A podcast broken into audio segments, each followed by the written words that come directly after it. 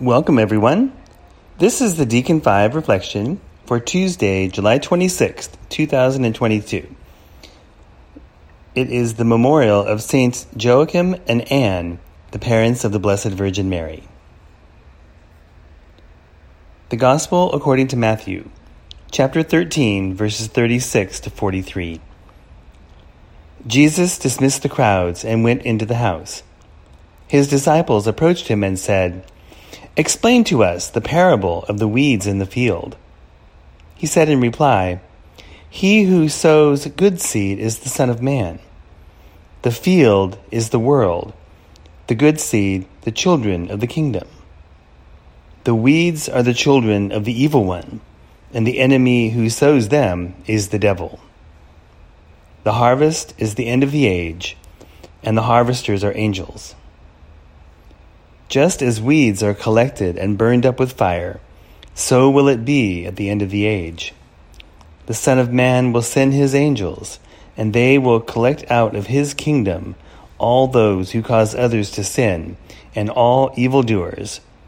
They will throw them into the fiery furnace, where there will be wailing and grinding of teeth. Then the righteous will shine like the sun in the kingdom of their Father. Whoever has ears ought to hear. In today's gospel, Jesus explains his parable of the wheat and the weeds. This was actually from the gospel from this past Saturday's daily Mass. It made me think about how it was that Jesus explained his parables to those who were his closest followers.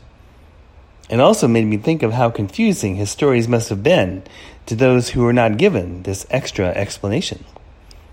One of my fellow Deacon 5 brothers described it well that the parables were stories that were meant to cause the one hearing them to scratch their heads to understand the real meaning. So I've recently been rewatching an online series about Jesus' followers called The Chosen. In the series, the goal is to get a fuller picture of those whom Jesus chose to be his disciples and the ones through whom his stories spread, continuing down through the ages to our own day. I was watching the episode called Invitations, where Jesus meets with the Pharisee leader Nicodemus. I loved how this encounter was portrayed, as both actors did a marvelous job, I thought, with showing the emotion behind that meeting that's described in John chapter 3. I had such a great sense of how Nicodemus was trying to understand Jesus' teaching and of how Jesus was trying to reach Nicodemus even though there were so many things that were obstacles. Our lives are like that too. We have so many things calling out to us, and they can take us away from where Jesus wants us to go. Those are the weeds that Jesus talks about in this parable. We we have to actively and definitely choose to keep our eyes fixed on Jesus and to ask the Holy Spirit to show us how we can be the good seed of the kingdom. We may not do it perfectly, but if we start with this focus, Jesus will bless our efforts, and we will know that He is with us always. We may not understand it all. I can definitely attest to that.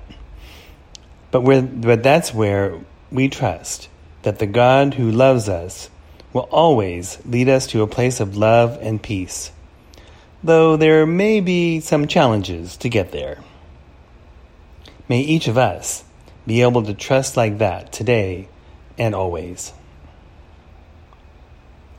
The action for the day.